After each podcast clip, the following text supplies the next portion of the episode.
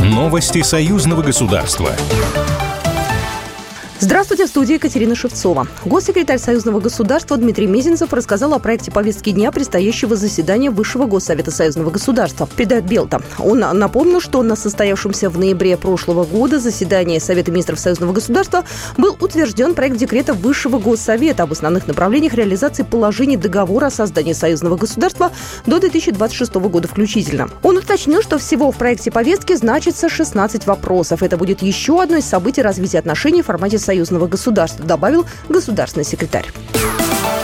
На музеификацию Брестской крепости будет направлено порядка полумиллиарда российских рублей. Об этом рассказал госсекретарь Союзного государства Дмитрий Мизинцев на церемонии открытия Дней Брестской области на ВДНХ в Москве. Он назвал союзный проект по музеификации сооружений героической цитадели важнейшим проектом.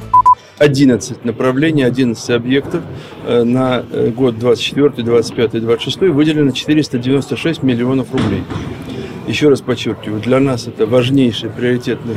Мы не можем сказать, что это гуманитарный проект. Это проект наших душ и сердец. И понятно, что привлечены э, искусствоведы, привлечены реставраторы, привлечены специалисты самой высокой квалификации.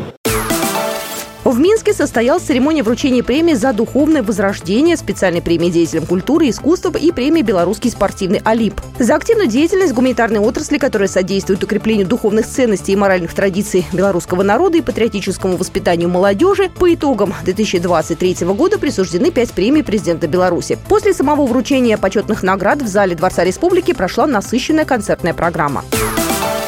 Курская и Гомельская область будут расширять сотрудничество в торгово-экономической, научно-технической и культурной сферах. Соответствующее соглашение в рамках презентации Курской области на выставке «Россия на ВДНХ» подписали губернаторы регионов Роман Старовойт и Иван Крупко. Об этом сообщил телеграм-канал «Гомельщина официально». Сотрудничество между двумя областями плодотворно развивается в рамках подписанного еще в октябре 1997 года первого двустороннего соглашения.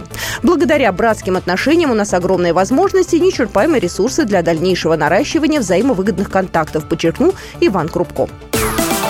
Около 900 человек выйдут на свободу из мест лишения в рамках амнистии, сообщил глава МВД Беларуси Кубраков. В республике готовят амнистию к 80-летию освобождения республики от немецко-фашистских захватчиков, под которую попадут около 4 тысяч человек.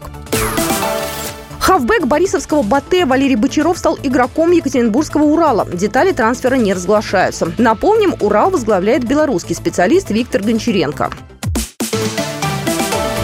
Новости союзного государства. Программа произведена по заказу телерадиовещательной организации союзного государства.